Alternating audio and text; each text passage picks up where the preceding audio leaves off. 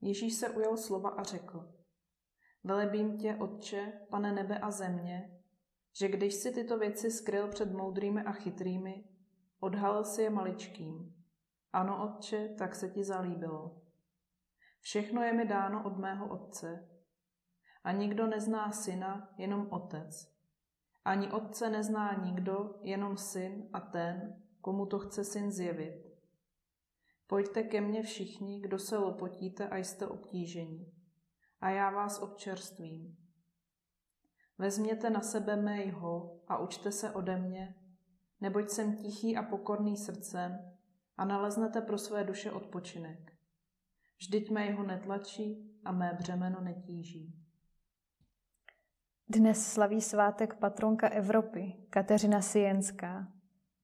Nevzdělaná žena a přitom učitelka církve? Ano, protože ona vzdělaná byla. Chodila totiž do školy a stala se tak právem učitelkou. Nechala se vzdělávat Kristem, chodila do jeho školy. Vstřebávala jeho slova, ne pouze rozumem, ale celou bytostí. Proto její nauka není suchá, ale šťavnatá.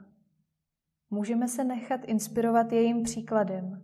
Máme přece stejného učitele jako ona, stejnou nauku, evangelium. Budeme mít stejnou otevřenost a pokoru?